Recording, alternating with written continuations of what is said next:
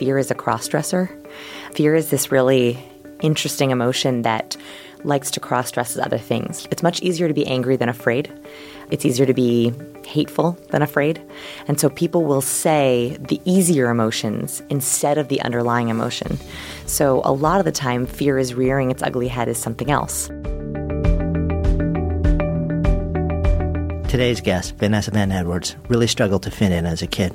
Maybe that's not all that unusual. I know. I was not the uh, most uh, comfortable person in social scenarios either, and honestly, still am not. The thing about her is that as she grew up, the problem actually probably got worse and worse until a moment where she was challenged by a professor to turn her fierce, fierce devotion to knowledge and to academics loose on her ability to actually study and code human social interaction. That has become her profession. And in fact, she's got a new book called Captivate, which um, which basically reveals the code of human interaction, which I found absolutely fascinating because I'm I'm a little bit obsessed with how people interact with each other. And as somebody who was always the one who who admittedly hung out in the kitchen during parties and often still does, the ability to come out of the kitchen, the ability to understand how to move into a room and feel okay, how to understand the most nuanced parts of social interaction. The idea that that is actually trainable is profound on so many levels, not just personal, but when you apply it to the world on just a, such a wide range of possibilities. So I wanted to have this conversation with her so I could both understand her journey, what took her here, and start to deconstruct some of these things and share some of these ideas with you. Really excited to share this conversation. I'm Jonathan Fields. This is Good Life Project.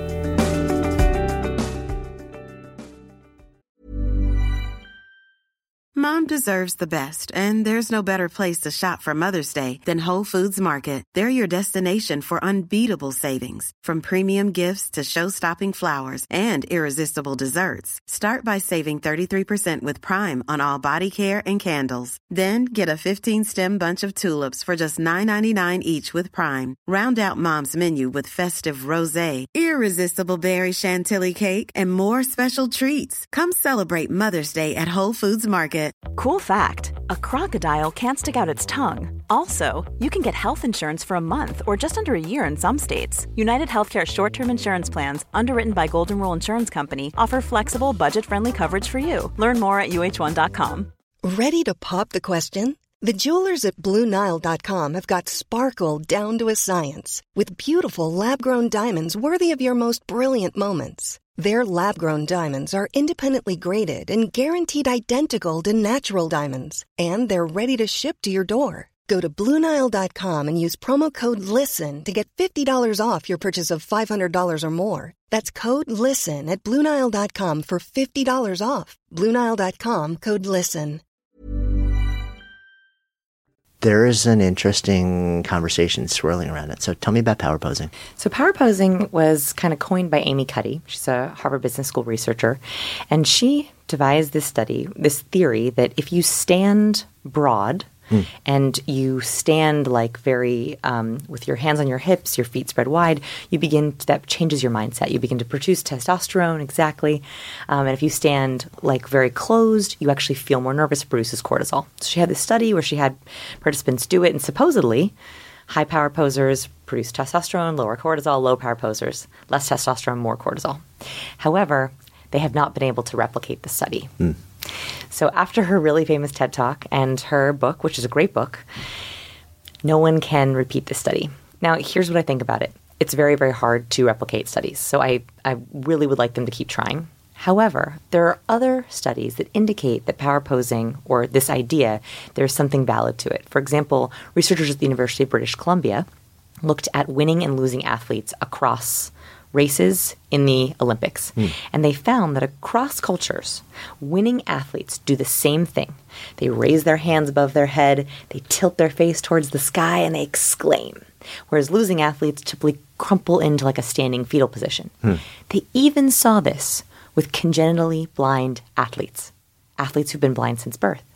So there's- they're not modeling that behavior from someone else because they couldn't see it. Exactly. Somehow their body told them to do this. So whether or not the testosterone and cortisol is true, I'm saying to myself, well, if we are coded that if you win something, you expand your body, that's a sensation that I want to feel, right? So I think that there is something to it. We have stopped teaching Amy Cuddy's research, but we do still talk about the idea of broad versus shrunken in body language. Yeah, and that, and that makes a lot of sense, and I feel that too. I think most of us intuitively just feel that. What what raised my eyebrow was when recently I saw one of her co-investigators come out and say, Yes. actually, we had Dana. yeah, I had major questions about the way we were interpreting the data, and I still do, and I'm I'm questioning our own research right now, and I was. Which happens in the world of science constantly. Yeah. You know, it is it's really hard. It's not just about running the experiments. It's like, okay, how do we code the data? That's everything. Yeah, and that's when we pulled the the research. Um, Yeah. but I, you know, I mean, you, you look at yoga, right? We're doing this chart right now of all the yoga poses, and we're putting them on a body language spectrum, where we're looking Oh, at. so interesting. Yeah, because I was As a former yoga teacher, especially. yeah, and so I, you know, I was in yoga one day, and I was like, you know, sometimes the small positions feel really good to me, but sometimes they feel restricting. And I thought to myself, I wonder if there's something to that. That like low power is not bad, right? There's some times where you want to feel hmm. safe and protected and comfortable. And being proud is good, but you're also vulnerable. Right. And so I was we're we're doing this chart of all the body language poses and where they all the yoga poses and where they might fall on an emotional spectrum. Oh, that is so fascinating. You know, because as a teacher, the, it, we- you would find out really quickly as a teacher that certain postures or certain sequences would generate very powerful emotional responses. So I could tell on any given day, you know, if when we moved into hip opening postures or pigeon pose, that, you know, in a class of 50 students, on any given day, you know, like two to five of them would start to tear and would get, they would start to cry. And because there was something that it was doing that was much deeper, whether it was releasing, whether it was deepening into a very vulnerable place. And the flip side, you know, the classic backbending poses, camel pose for those, um, where you're literally, you know, you're standing on your knees. For those who don't know this pose, imagine you're you're on a mat, you know, like you're sort of you're you're on your knees, but you're sitting up on your knees with your hips elevated, and then you just kind of like lift your heart open, lean your head back. If you're comfortable doing that, you put your hands on your butt or on your ankles. You are utterly exposed. Like you are a hundred, you're basically in a, a position of complete and utter surrender and vulnerability. And that was another posture where people would regularly freak out and kind of, they would need to come back down because they would get anxious. Mm-hmm. So that is exactly what I was tapping into. And what's interesting is there's actually research on this. So I went, you know, I'm a total academic junkie. I love all the research studies. There was a study that was done called the body body map of emotions. What they did is they had people watch videos or sense certain emotions and then figured out where they had the most activity in their body.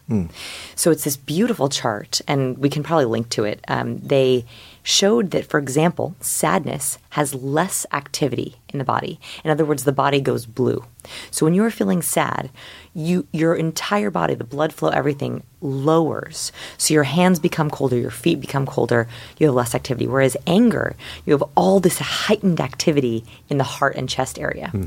And so when you look at this chart, it actually helps you tap into what you're feeling from a physical perspective, which I think is really interesting because I think one of the biggest challenges we have is feeling our feelings Yeah, we're utterly, we're disembodied. uh, completely. Yeah. And so I can talk to people who are disembodied or numb and say, okay, okay, I understand that in your head you don't feel. Where do you feel activity in your body? Okay, my hands feel hot. Interesting. My feet feel cold. We can actually look at the body map of emotions and figure out what emotion that most closely resembles according to the research. Hmm, That is fascinating. Have you done this with people where you sort of like ask them about body parts? Yes. Is how hard or easy is it for people? Like, or do they automatically be like, "Oh, I can immediately feel what's going on in my body," or is it a, a, a process where you have to almost like walk them through reconnecting with what they're actually feeling in their body physically before you can even reverse engineer what they're what that means emotionally? The second one, and specifically, I find that um, one of the things I teach is that fear is a cross dresser. Fear is this really interesting emotion that likes to cross dresses other things. It's much easier to be angry than afraid. It's easier to be hateful than afraid. And so people will say the easier emotions instead of the underlying emotion. Hmm. So a lot of the time, fear is rearing its ugly head as something else. So someone will, a lot of, you know, what I talk about is interpersonal. I don't do a lot of intrapersonal. So I'll say, okay, you go to this networking event or you go on this date and you feel like you're not yourself, right? You're really anxious.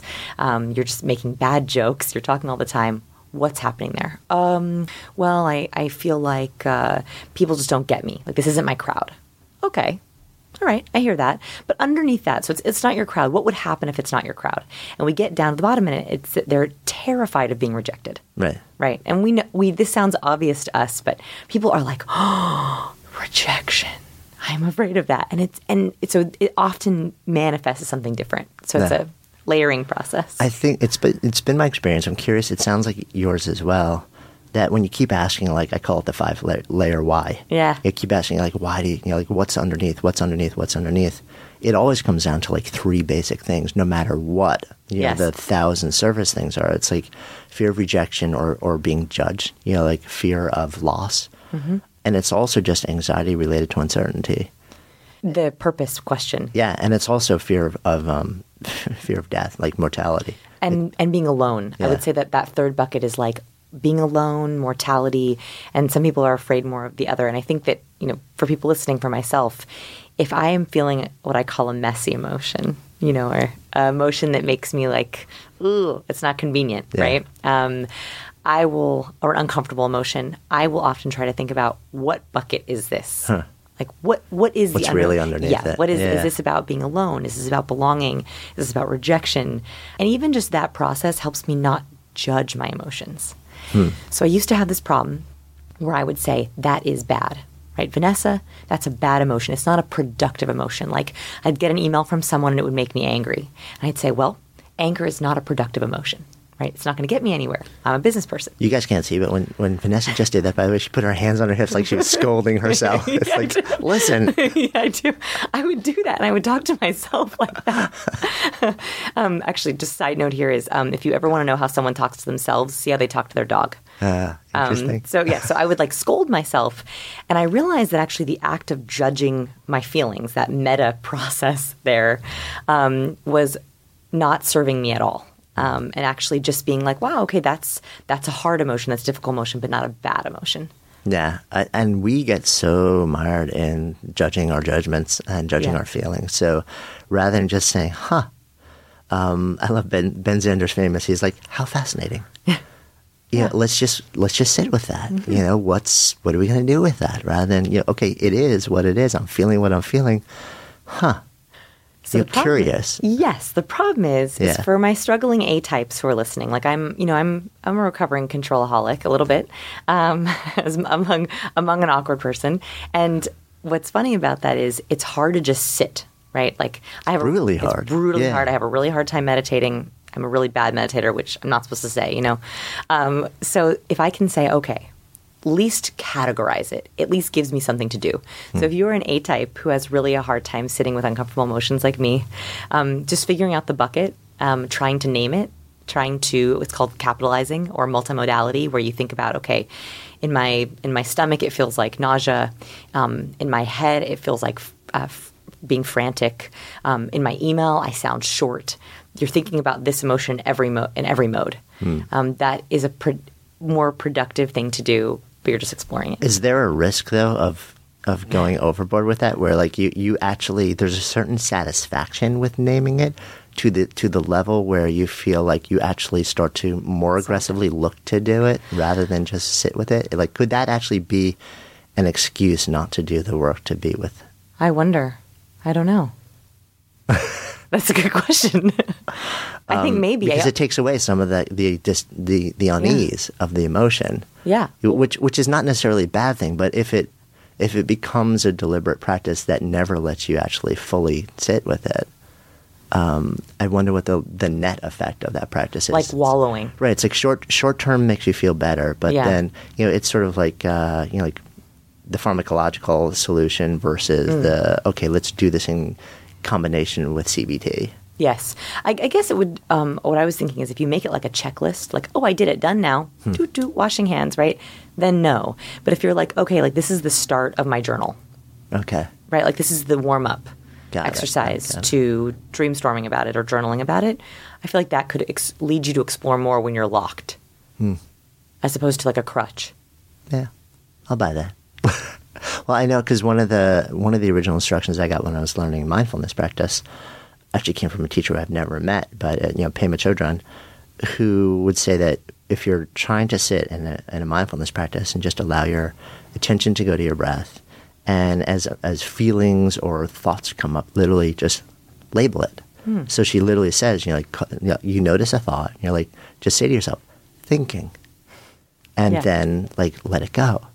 And because like the act of naming it just kind of says, okay, you know, and don't chastise yourself for, Right. for actually the process of thinking. It's human. We all we're constantly spinning our heads, but notice that there's a certain satisfaction that comes from noticing that you noticed. Mm-hmm. And when you name it, you you get that hit. It's like you get this, you know, you get you get the score, like you get a win. You get, it's, yeah, I think I actually do think you get a little dopamine from it. Yeah. So um, when you look at the brain and making decisions, the progress principle, Teresa Amabile, um, she has found that any kind of progress, including a decision, feels good to us.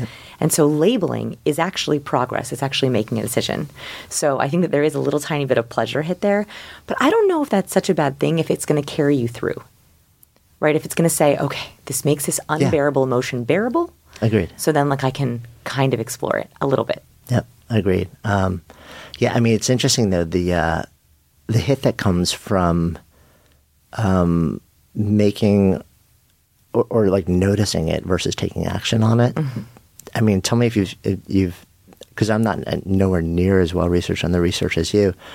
I remember stumbling upon research that also showed that it can be negative because the hit that you get from simply acknowledging it um, can sometimes be satisfying enough so that it stops you from ever taking action on it to actually resolve it. Yes. So what you were talking about is the research on affirmations. Okay. So I think there is a difference between labeling and affirming. Ah, okay. Right, there's a Take slight me there. difference there. Okay, so if at the end of the night you're saying, okay, I'm going to visualize myself as a successful author or entrepreneur, and I'm going to envision what it feels like, and I'm going to say, I am a successful author, I am a successful entrepreneur. That actually, research has found that it makes in your brain makes your brain feel like it's already achieved it, Mm, right. and so you have less motivation to do it. Where I think labeling, it's less goal oriented, it's more decision oriented. So it's progress, but it's not the end. So if you label emotion as okay, like um, anger or fear of rejection, right? It's not the end. You're not saying I'm going to be popular, right? That would be affirmation. Um, so it, in a way, it sort of gives you a little bit of a lens into why, as opposed to how. I guess. Okay, I'll buy that. So affirmations then. Yeah. Not a fan. Not a fan. Hmm. Not a fan. Is there any positive aspect to them in your mind? Um, I think that they can be clarifying. So I think that um, you know the, one of the big questions that we face, we were talking about this earlier, is you know why am I here? Uh, what's my purpose? And where do I fit? And I think for me, I spent ten years of my career, school and career, just trying to figure out who am I in a professional sense. So when you talk about affirmations, it can be clarifying to think on my best day in my ultimate dreams in five years, if I could be here, then you can work backwards from there. So in that sense, if you're kind of dreamstorming about it, I think it can help feel like, oh, I see the end. Now to get there, I would have to do this step if you do the work. So I think that you can do affirmations, you can think about what those end goals are, you can do visualizations if you make sure that you're also visualizing what you're doing tomorrow. Yeah, the process. Not just five years, also five minutes. I remember having a conversation with a friend of mine who's um, been in the positive psychology world for years, and she was saying this was actually was researching this for my last book that because I was curious about these two different types of visualization, which I learned are called outcome simulation and process simulation, where one is, and, and the research was fascinating to me because one was showing that if you visualize yourself getting an A on the test, like kicking ass, doing phenomenally on it, mm-hmm. versus if you visualize yourself studying, you know, like every day, like literally just picture yourself. I'm sitting there, I'm with Studying a book, well. I'm studying, right? Yeah. That the the likelihood of actually eventually doing really well on whatever it is on the final thing was much higher with that process simulation than it is with you know the the outcome Mm-hmm. simulation in your mind. And what it was showing was that because there's so much mythology around visualization Yeah. that you know, it's not just about seeing the end goal clearly.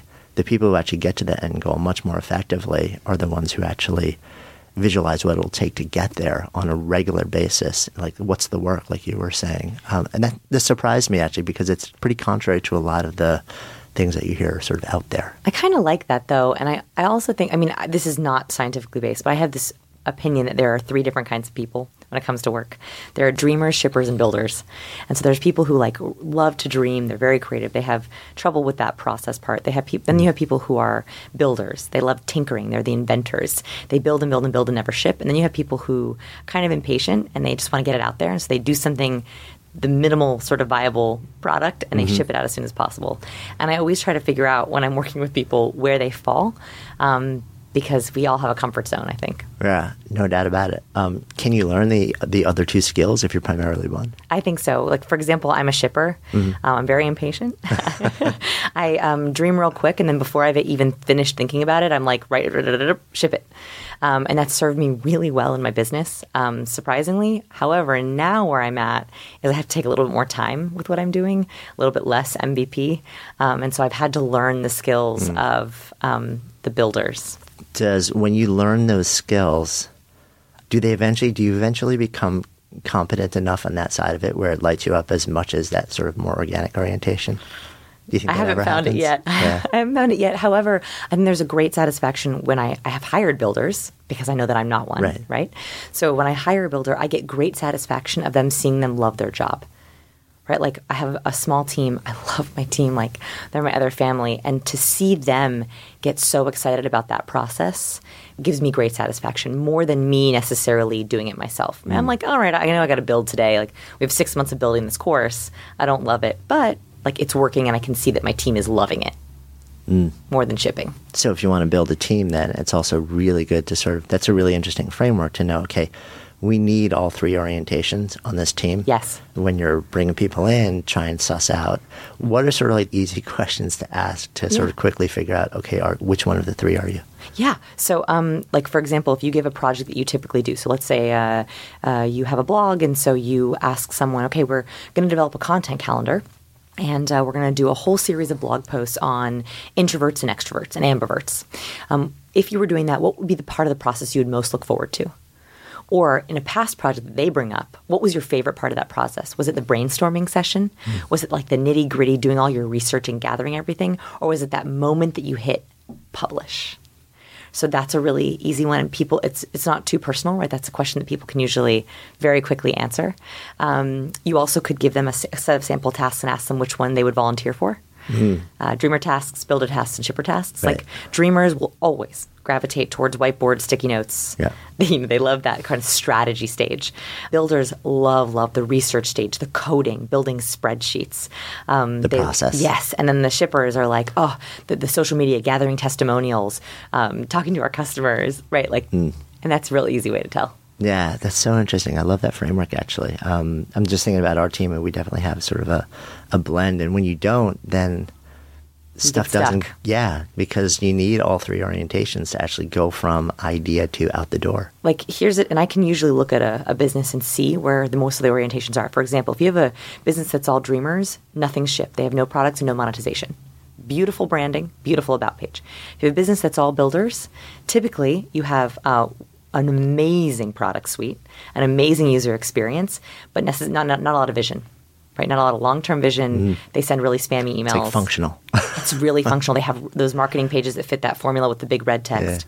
And then if you have a lot of shippers, you have dozens of products. and that's how you know where an orientation is. Got it. Um, no, I completely agree with that. um, I have a sense of this, but I'm really curious what your sense is. What do you th- think? Do you think that um, most entrepreneurs lean towards one of those three orientations? Yes, I do. Um, I think that typically they lean towards dreamers. Yeah, so agree. Yeah. So agree. They're Which, like which idea is terrorists. wonder- Yeah.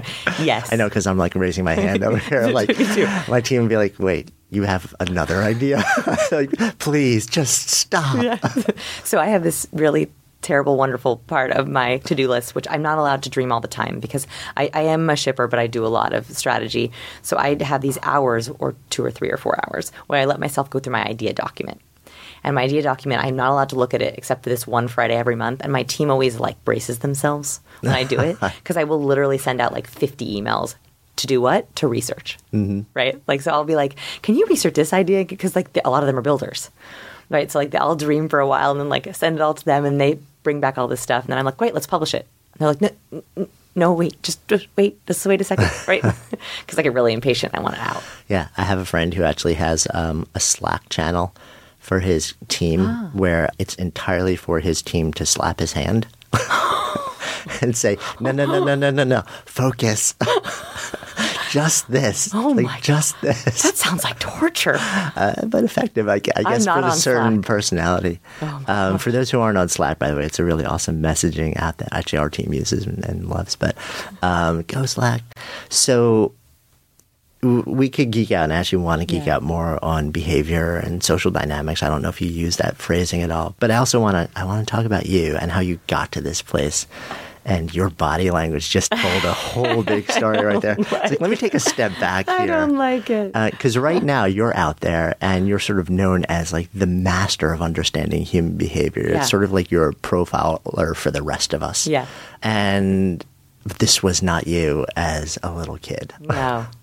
No, I don't talk about my background almost at all. In fact, I get a lot of emails asking about my background or school. Um, I think it's because it's not necessarily the easiest thing to talk about. It's also mm. complicated.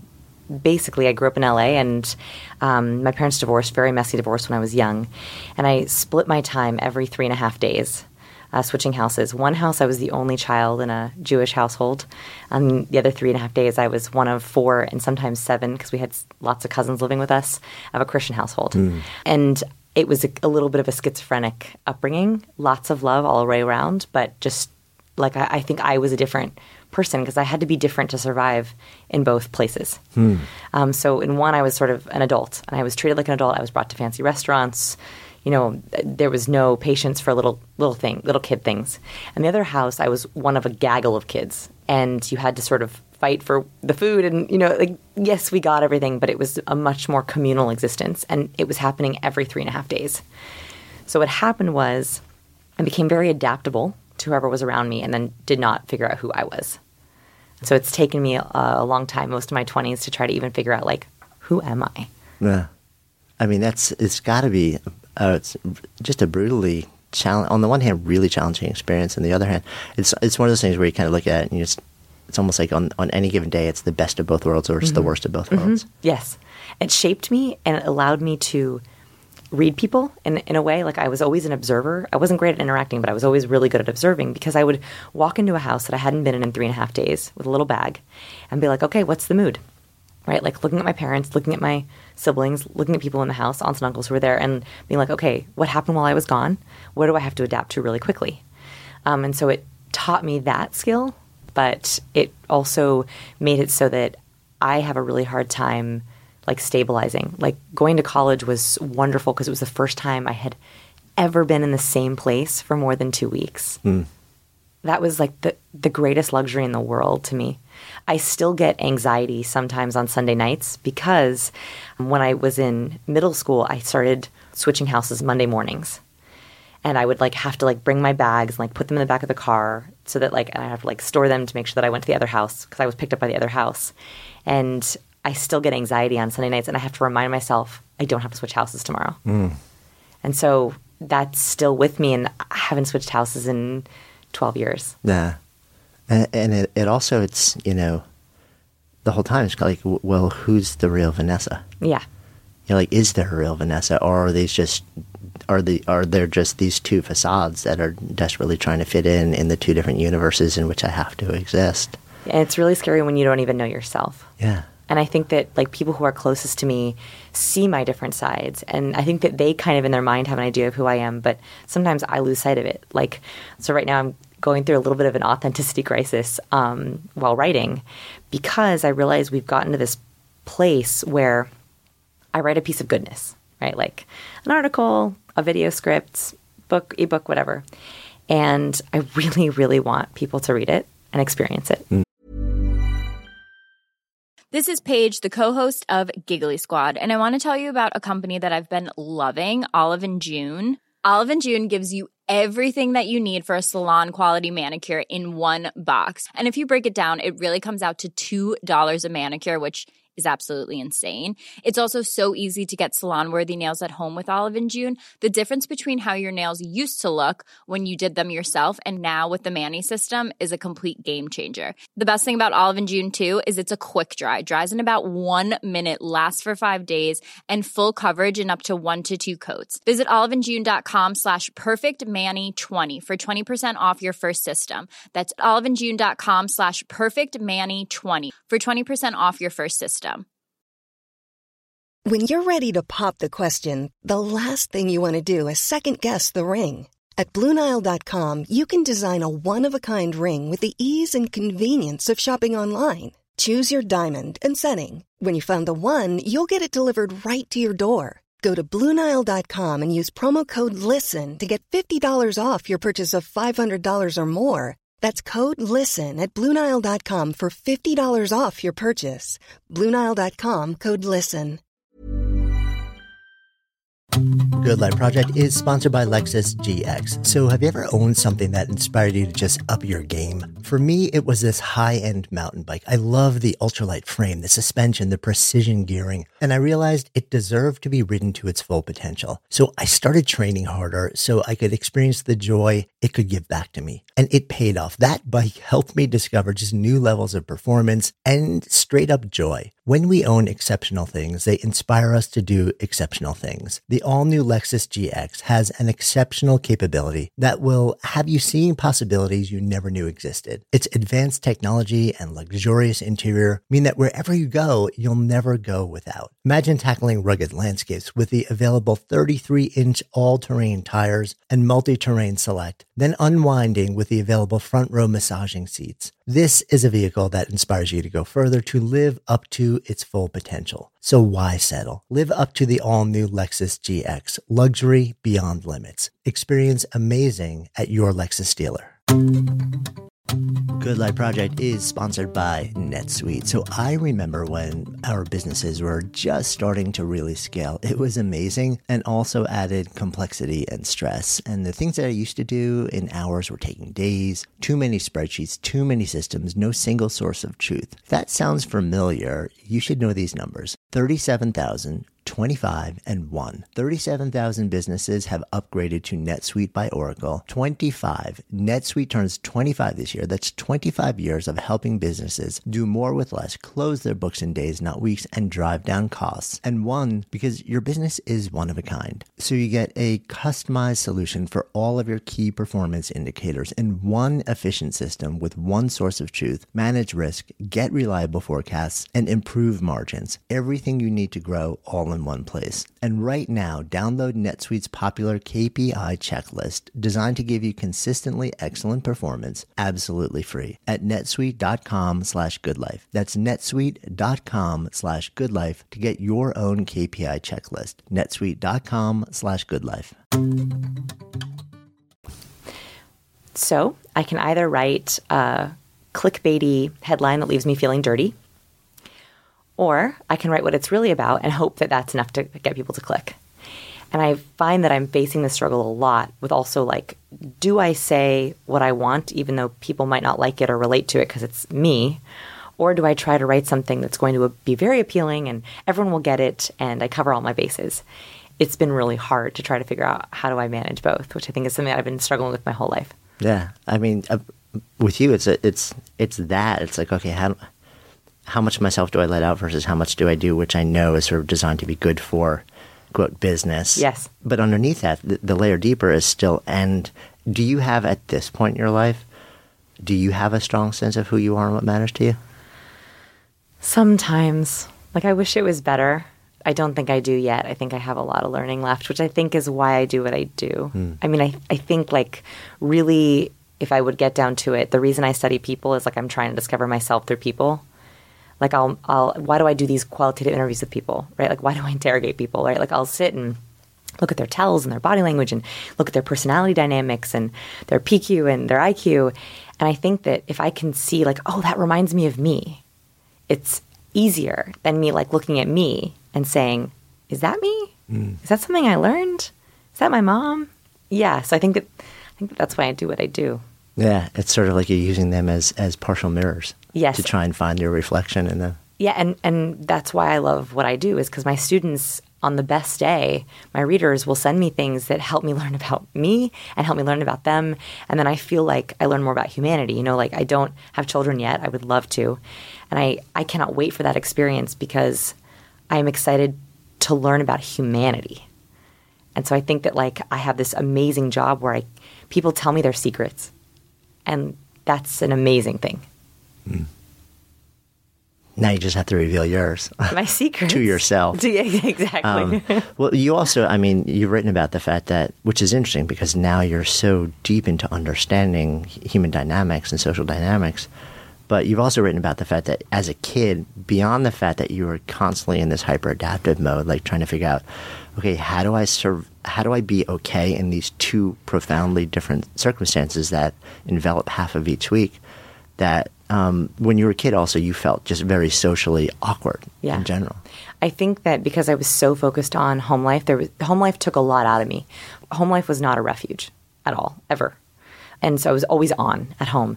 So in a weird way, I got to school and I was like exhausted. Mm. And so I would get to school and I never really, I didn't know who I was. So I think I was also a very weird kid. And I've been told that by people in a very nice way, which is fine. I, I, think that I like, I embrace the weird, right? I encourage all my readers to embrace the weird too. What would happen was I would be with people my age and feel like I did not belong. Mm. And because I didn't know who I was, I never felt like I belonged.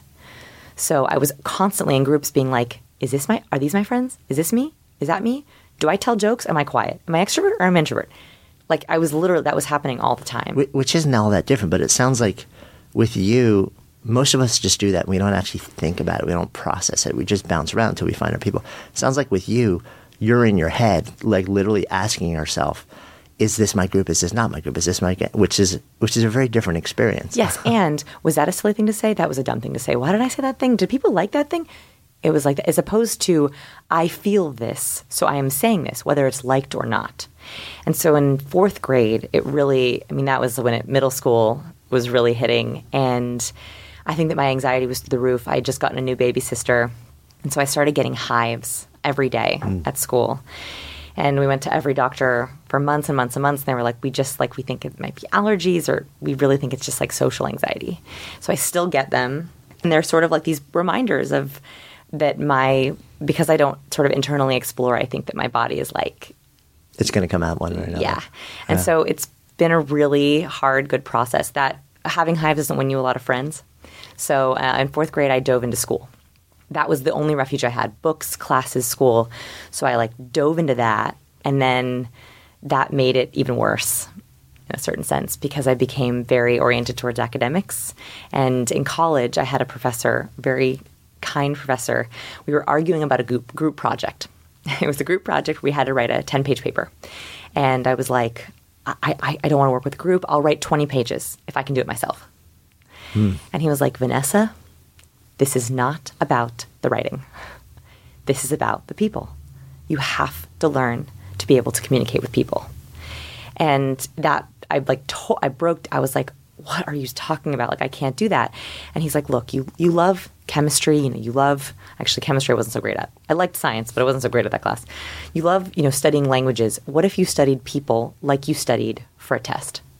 What if you started to do conversation flashcards? Mm. What if you started to study personalities like you were learning new vocab terms? And that was the turning point for me when I started to study people like I study books. So I started turning soft skills into hard skills, and that was the first time I had the idea for my business. Did did it immediately click? Were you like, was that a light bulb moment? It was. A, it was a total light bulb moment, yeah. and it felt, I felt relief. Yeah, that. Oh my gosh! It was like I, I actually looked at him and I was like, "Do you think that there are formulas for that?" And he was like, I think that you could make some. You huh. know, he was like, I think that smile, right, when you meet someone, smile plus handshake plus pleasant conversation starter could equal new friend. That was the first time I had ever considered anything like that. Hmm. Um, and so I went through a couple years of experimenting, and I started posting my experiments on my blog, and I realized I was not the only one. Right. Yeah.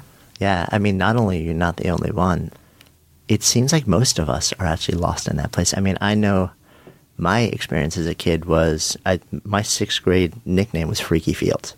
um, I think all of us have that weird sort of like you know like thing, and then you know like in in some way we grow out of it, or we don't grow out of it, but we find that enough people who are like us that we're accepted for who we are. Yeah. My sense is that happens less actually. My sense is more what happens more often. I'm I'm so curious what your sense of this is. It's just my lens has been that we get a sense that you know there is this sort of like weird side. There's the whatever it is that makes us different, and um, in a quest to just fit in, mm-hmm. we bury it. We build a facade around it that allows us to be socially okay, and we pretend that doesn't exist, which eventually comes out in all sorts of different ways. And it it always it makes it so that you will never be one hundred percent um, you'll never have have 100% access to stillness, to joy, to love, to mm. all these things that make life great because it's always in relation to the facade that you're bringing to the world, not to the, the essence of who you really are. I 100% agree. I think that unfortunately, most people don't grow up and embrace their weird, although that is the entire mission of my business. Yeah. Right? It's to like let people actually like embrace it. We can make Embrace Your Weird our theme song. However, I think that most people, and after talking with so many people on deep levels, I have found that we really don't know. I mean, like mm. when you first meet someone, you think you know them, right? You look at behavioral residue, which is like, um, you know, what we how we how we drink our water or what we order. We think we know people. We do not know people. Mm. People tell me things, and I am constantly shocked by what people tell me.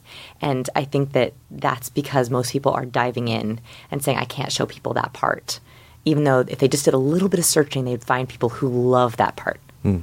But take, that takes bravery because it means that you're going to find people along the way who go, Ooh, that's weird. Yeah. So, how do you get okay letting who you really are? Uh, like, what are the ingredients? Because I know you're a formula person. I am. Right. So, what has to happen environmentally or interpersonally for somebody to feel like, oh, I can actually really just let who I really I can let my freak flag fly. You know, it's it, it's going to be okay, or at least I'm not going to crash and burn. Yeah. So the way that I think about it um, is that we as humans are constantly offering bids. Like we're constantly, and this is actually something I read about, sort of a side principle with Dr. John Gottman, who's a yeah, marriage sure. and family counselor. yes. So he had talked about this idea of bids within within couples, a very small thing. I was like, that actually is what we're doing constantly. For example, um, you might go to a party and um, be like, "Oh, gosh, my heels are killing me." Small bit of vulnerability, very mm. small, right? And you kind of drop it out there, and you see, does does another woman go, "Oh, me too," right? Or do people go, "Oh, I love high heels." So that's a very, very different response, right? So if someone accepts your vulnerability, they accept your bid, and they say, yes, me too, or they give you another one back, yeah, I wish I, I my, my Spanx are so tight, right? That would be a, a bid back. That is like oh, the ultimate human experience. It's so small, but when you have a bid that's accepted and given back, it feels good. But if you put out a bid and it's either ignored or it's stomped on, right? Oh, I love heels. Right? And women I know are listening, you've had your bid stomped on. it's, it's worse when it's passive aggressive. It is demoralizing. And so that's when we shut down. So what I would say is you have to think about what are your warm up bids. So huh. I have a couple of really safe bids that when I'm meeting new people or I'm at a new event, um, you know, even like going to a conference, I have a couple safe bids. I will, I'll just throw out that if they're if they're stomped on or stumbled upon, I don't take it too personally, but I find just glimpses of my people. Mm. Right. And that is a slow confidence builder. So I would think about what are a couple things that you think, and you can kind of fill in the blank here, is what would, if people found out blank, they would think it was weird. Hmm. Okay, so just as many things as you can think of. Everything from I use straws in my water bottle to, um, you know, I, I have taken meds for something. I mean, small to big, right? Mm-hmm think about what bids could be safe, could be little warm up bids, because that is like it's like a muscle. Right. I think that like social acceptance is a muscle. Hmm. Do you have a bid? I'm Can think, we give I'm each other some bids? I'm just thinking about that right now. I'm like, huh. Um, I'll start. I can start while you think about it. Okay. Okay. So a really um, a bid that I use in New York. Because I'm from Portland, Oregon. Quiet little beautiful green Portland, Oregon. Um, and when I come to New York, it's overwhelming for me. I have to like prep myself for weeks. And so what I will do when I'm in New York with new people is I'll often say, "Oh my goodness, sometimes I find New York overwhelming." That would be a bid. Because either you're going to get someone, a New Yorker, who's like, oh God, I love the energy of the city. Okay, got it.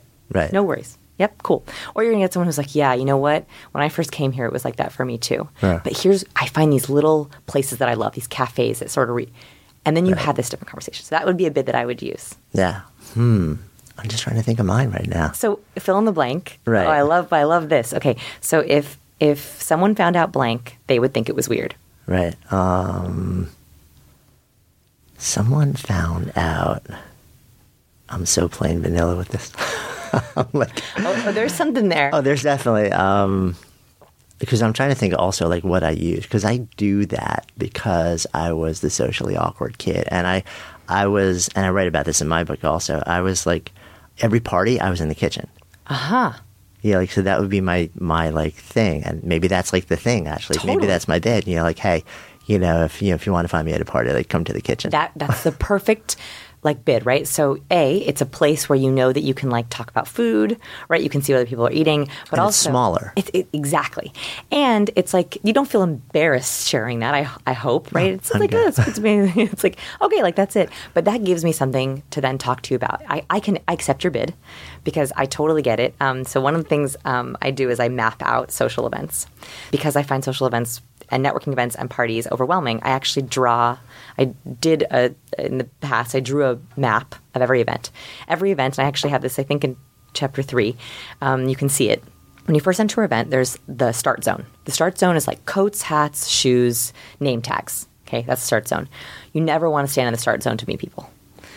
The end zone is typically waiting by the bathroom, going to people you know, um, sitting off on the sidelines of like the edge of a room. That's the end zone because you usually don't make any new connections at all. The the go zone, right? The best part is right around the food. That's actually a really really good area to stand because it's really easy conversation starters. And the best place to stand an event, any event, is right as people exit the bar. And I've known this because I've observed silently hundreds of events. That is the place where, as people are exiting the bar, they are desperate for someone to talk to. Ah. They have this face. Have you ever seen someone? They get their drink and they exit the bar and they look. They, they kind of look up and they're like, "Who can I Where do go? Who Where do I go? Where do I I, go? Where do I go?" And people will either beeline it for the bathroom, or beeline it for the food, beeline it for someone they know, or that's the perfect spot where you can say, "Hey, I'm Vanessa." You don't even need a pickup line. You don't even need a conversation starter. Just, hey, how are you? And they're like, hmm. so you actually give relief when you stand right there. right. So food and right when you exit the bar. So interesting. Um, I call it the social map. yeah, no, I love that Game plan. I love that, and and it's so interesting that that this stuff actually is deconstructible Mm-hmm. into teachable skills because I think most people thought no, like you either have you're either a social butterfly, you either are just really good with people, or you're not. You know, you're the weirdo. Yeah. and you know you're so you just have to find your other weirdos, and you'll all be weirdos together, rather than and that may be totally fine for a lot of people because that happens to be me. Like we're growing actually a global community of people who Yeah. see the world generally differently. I'm going which a is community of wonderful weirdos. yeah, which is awesome, you know. And at the same time, if you find that there is a certain value in developing this, the, like the learnable skills to be able to operate in an environment that would be constructive for you, but doesn't come naturally, it's great to know. I Mm-hmm. think that it's actually learnable because I think most people don't think it is because we've we've Yeah. never there's no course in college No. that says this is how you survive this type of experience. Exactly. And I think, I truly believe that we can turn those soft, fuzzy ideas, and this is this kind of soft, fuzzy ideas that I got in the beginning that didn't help me at all. Just smile. That was one that I got, which doesn't help someone who's really anxious. Just be yourself, right? That was another big one. Be interested to be interesting. And that's that's a big one. Like I love Dale Carnegie, but that wasn't enough for me. Those are all really good starting points, but I'm like, how? Or be more authentic. Right? Be hmm. just be more authentic, be genuine. People love that. What does that mean? So I have taken each of those things and been like, okay, what's the science say? What research can I do? Can I sit and map out a social event to figure out where the most genuine people stand, right? Um, and then how can I actually set up experiments? We do a ton of live experiments to figure out how they work in real life because with academic studies, as much as I love them, they're usually with a very low number of people, low variable, low n, right? Like they're all college freshmen. And it takes forever. and, and, it takes forever. Yeah. So I would much rather have 10,000 people who are our age, working professionals, and all over the world. That's a much more interesting data set that I can base off of academic research and then try to apply it in real life. Hmm. No, that makes a lot of sense. Good Life Project is sponsored by Lexus GX. So, have you ever owned something that inspired you to just up your game? For me, it was this high end mountain bike. I love the ultralight frame, the suspension, the precision gearing, and I realized it deserved to be ridden to its full potential. So, I started training harder so I could experience the joy it could give back to me. And it paid off. That bike helped me discover just new levels of performance and straight up joy. When we own exceptional things, they inspire us to do exceptional things. The all new Lexus GX has an exceptional capability that will have you seeing possibilities you never knew existed. Its advanced technology and luxurious interior mean that wherever you go, you'll never go without. Imagine tackling rugged landscapes with the available 33 inch all terrain tires and multi terrain select, then unwinding with the available front row massaging seats. This is a vehicle that inspires you to go further to live up to its full potential. So why settle? Live up to the all new Lexus GX, luxury beyond limits. Experience amazing at your Lexus dealer. Mom deserves the best, and there's no better place to shop for Mother's Day than Whole Foods Market. They're your destination for unbeatable savings, from premium gifts to show-stopping flowers and irresistible desserts. Start by saving 33% with Prime on all body care and candles. Then get a 15-stem bunch of tulips for just $9.99 each with Prime. Round out Mom's menu with festive rosé, irresistible berry chantilly cake, and more special treats. Come celebrate Mother's Day at Whole Foods Market. Imagine the softest sheets you've ever felt. Now imagine them getting even softer over time. That's what you'll feel with Boll and Branch's organic cotton sheets. In a recent customer survey, 96% replied that Boll and Branch sheets get softer with every wash. Start getting your best night's sleep in these sheets that get softer and softer for years to come. Try their sheets with a 30-night guarantee. Plus, get 15% off your first order at bollandbranch.com. Code BUTTERY. Exclusions apply. See site for details. There are two things that keep coming into my mind as we're talking more and more and more and more. And, and I think I see them as two opposite ends of the spectrum as potential applications of the type of work that you do. One, let's call the game, mm-hmm. right? The other, let's call um, kids on the spectrum.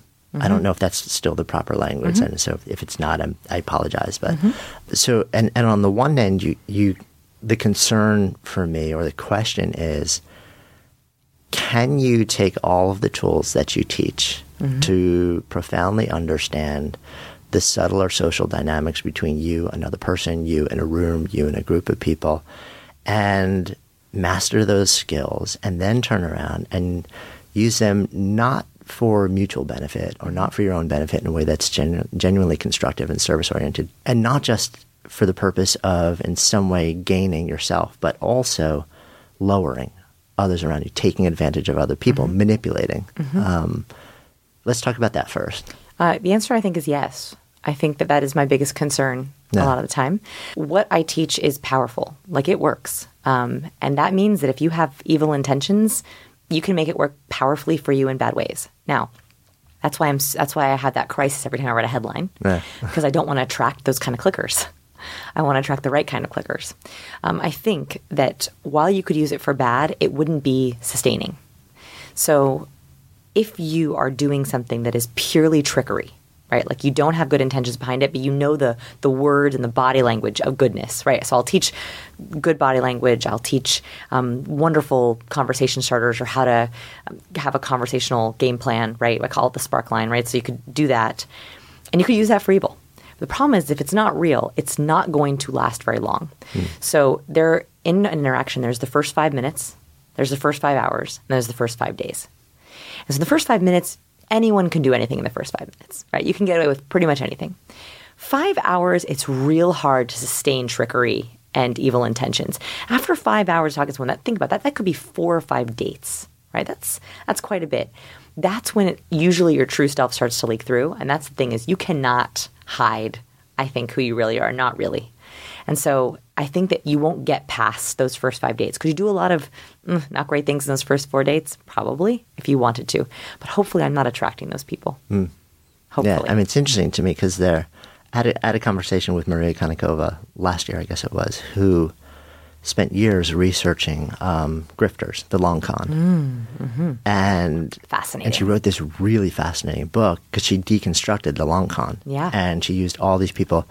What there were two things that kind of terrified me about about the conversation and what she was sharing. One was that um, these long cons very often went on for years, if not decades. Yes. And at the end of it, even when people knew that they were conned, they still wanted in. Yeah. And it, it was it was sustainable for such a long period of time. So that was one of the things that um, made me really anxious about. it. The second thing was that nearly every element, as she laid it out, of the long con was also a key element of marketing and entrepreneurship. Yeah. And so we had this conversation, which was similar, which is like in the end, it all comes down to intention.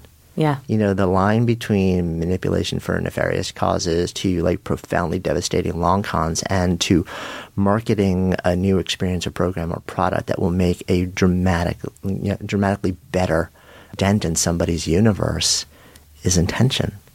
And, and that requires you to place a whole lot of faith in humanity. Yes. So two things. Um, this I love this topic. Is one I love prison memoirs for that reason. I read a ton of prison memoirs um, for the entrepreneurship. I also find the human behavior fascinating. Interestingly, uh, Charles Manson, when he was very young, he was one of the first receivers of the Dale Carnegie course in prison. Wow. Um, his roommate, yeah, his roommate in prison said that he would come back every day after the Dale Carnegie training in prison. By the way, they, they took it out of prisons, but he was one of the, he would come back every day and he would practice over and over and over again the one-liners and the lines and the principles he used from the Dale Carnegie course. So anyone can use human behavior principles for bad. Charles Manson certainly did. And second is um, there's a difference between I think well you have to think about psychopaths and narcissists. So I don't I actually don't write a lot about psychopaths and narcissists, and the reason is because um, I think it's a different kind of business, um, real serious business. So psychopaths often do not feel guilt. So when they're doing something bad and their intention is bad, they don't have this part of humanity that keeps them in check. Guilt is where we get caught up. So I do a lot of research on human lie detection. We have a, um, a thing in our lab where we have people lie to us and then we code their lies for tells. And it's where we get this really robust research on what liars do. And one thing that is very, very clear is that people with the intention of tricking us, right? We tell them, try to lie to us right now. Okay, so that's not evil. They're just playing a game with us they still feel guilt, and that's where we catch them. That's when they have a tiny little shoulder shrug or a little bit of a nose flare, right? And mm. that's where we catch them. So, psychopaths who don't have guilt, they're able to get through five hours, five years, five months because that doesn't trip them up. And with narcissists, they have might have a bad intention, but they are so self-centered to think that they deserve what they're wanting to get that that also makes them less guilty. Hmm. So if you have a narcissist in your life, and I, I'm sorry if you do, they're really, really hard to deal with. I've written a lot about them. When you have a narcissist in your life, they will do bad things, but they justify every bad thing hmm. because they think, well, it's for my benefit and I'm really important, and so that's okay. That's where you run into some real serious problems. That's when you can't you can get past those five first days. Yeah. So I guess those those are thankfully the outliers. Thankfully, yes. Um, Yeah, but it's got to be like just this little thing in the back of your mind when you're putting stuff like this out there. Because I know I spent years deconstructing revolution dynamics and how to apply it to business, and and similarly, there is actually a, a pretty legit sort of step by step framework that you can leverage. And I I was just doing it for myself at first, just because Yeah. I was curious. Can we actually build this into you know, like companies and communities that are there to do good, mm-hmm. and which hopefully you know I'm in the business of creating and somebody asked me to share it and I did at a keynote and and then I, I you know people were like wow this is crazy this is new and I ended up sharing it at, at a number of bigger and bigger keynotes and the second time I shared it somebody from the audience said you know like how can you like we see the power of this. What if this gets into the wrong hands? And I wasn't prepared to answer that when the first mm-hmm. time I was asked because I'd never thought about it because it was never my intention for it to be ah. public. It was my own research for my own stuff. But um, when I decided to continue to share it, I had to go there. And the, the the thing that made me okay was realizing that for whatever reason, the framework that I had put together was already clearly known by people out there who were doing bad in the world. And it was more about like, can I actually put this technology in the hands of people who are trying to create engines of belonging for good reasons Yeah. so that people don't default to participating in the bad ones. They have another option. Um, but it's an interesting thing where there's no, it's not a clean conversation. And I definitely think about it. I think it keeps me kind of razor sharp, right? Like it makes me want to do better and do it faster and find better people, right? Like Yeah. if I can give these tools to people who are using it for good, they'll recognize if someone's using it for bad. Yeah, no, totally. Um, let's talk about the other side of the spectrum Yeah. before we come full circle, which is you take these same um, skill sets and ideas and you offer them up to kids or adults who, for some reason, are neurologically atypically wired, where Yeah. they can't naturally code or understand what's happening socially in a room. Do you explore like th- that application? Yeah, we have a, a lot of students in our online courses who are um, high functioning autism or Asperger's. And they have said that it's the first science version of conversation or charisma or influence. And so, because we break it down into formulas, I never expected this at all. Um, they have said to us that it's the greatest aspect of their the social like this it's the best social tool they could have been given um, so i had no idea going into it that that would be helpful um, and now that i know that it is helpful it pushes me even more to really codify systematize and turn things into specific bullets. If i can't turn into a specific bullet i'm not doing it. I'm not publishing it. Because i don't want to confuse anyone. And if I think that it's fuzzy or um, not applicable or just a good idea but not really useful, it's not allowed to be published. So would you do you have an aspiration to take this specifically on that side of things and build a curriculum that is and get that into all sorts of educational experiences which are designed for kids who are moving through those struggles? Yeah, so the goal is so after the book comes out, we are going to be launching People School, which is basically the people skills you never learned in school, but hmm. condensed into something really simple, really fun. And that curriculum, I am hoping I can start a nonprofit arm and then deliver to schools, either um, through workbooks and um, videos or with actual training teachers to go and go teach it to all their health classes or all their psychology classes or all their English classes. So we are building that curriculum of like the add-on to all the book smarts. Like you spent 18 years in school or 22 years in school learning book skills, book book smarts. Why not spend three or four days learning people smarts? So that is the goal. Yeah, that's pretty awesome. Looking back over all of this work, it's it's clear you love what you do. Yeah. it's clear that you're lit up by it. I mean, like you're we're, we're as for anyone who started listening later, uh, or skip past the first couple of minutes, we're standing here and you're like full of energy. You still spend a, a massive amount of time in your head. Do you feel like this work has, in some way, allowed you to reconnect more to embodied emotion, to understanding yourself? I think it's the only thing that's helped me connect. Really. I mean, I think I wouldn't have been able to do otherwise. Um, I think that I learn by studying, I learn by trying experimenting, and I think that if I had not have found this work, if I had not found this p- mission, if I don't get up and work in my lab, I am both personally and professionally devastated. It's the only thing that keeps me going, especially when I'm having a hard personal time. My work it is my only outlet for both things. Hmm. It feels like a good place to come full circle. So the name of this is Good Life Project. So if I offer that phrase out to you to live a good life, what comes up? aha moments.